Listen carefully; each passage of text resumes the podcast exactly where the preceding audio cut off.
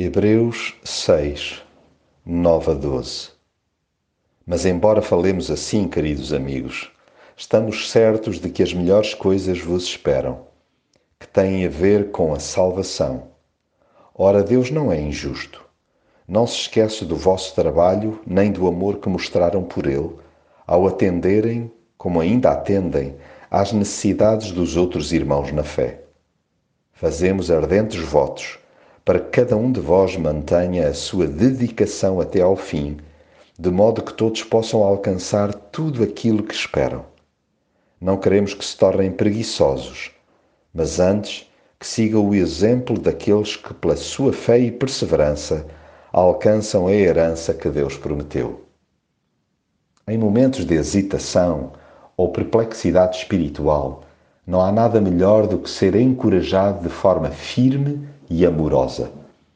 É importantíssimo estimularmos-nos mutuamente de maneira a não entorpecermos na fé. Mesmo que aqui e acolá haja alguma severidade e as palavras usadas assustem um pouco, isso é de longe preferível à ausência de alerta. Até porque o que se pretende é o bem-estar comum, ou seja, o domínio de Jesus em nós Tratemos, pois, de nos avisar uns aos outros para que persistamos no trilho da cruz. Tanto mais que estamos certos de que melhores coisas nos esperam, que têm que ver com a salvação.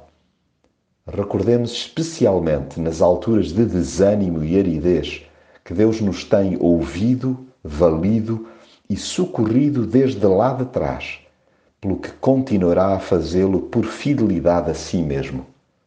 Mantenha cada um de nós a sua dedicação até ao fim, de modo que possamos alcançar tudo aquilo que esperamos. E caso surja algum surto de preguiça, toca a seguir o exemplo daqueles que não desgrudam de Deus. Imitemos-lhe a garra e corramos atrás da herança que Deus prometeu.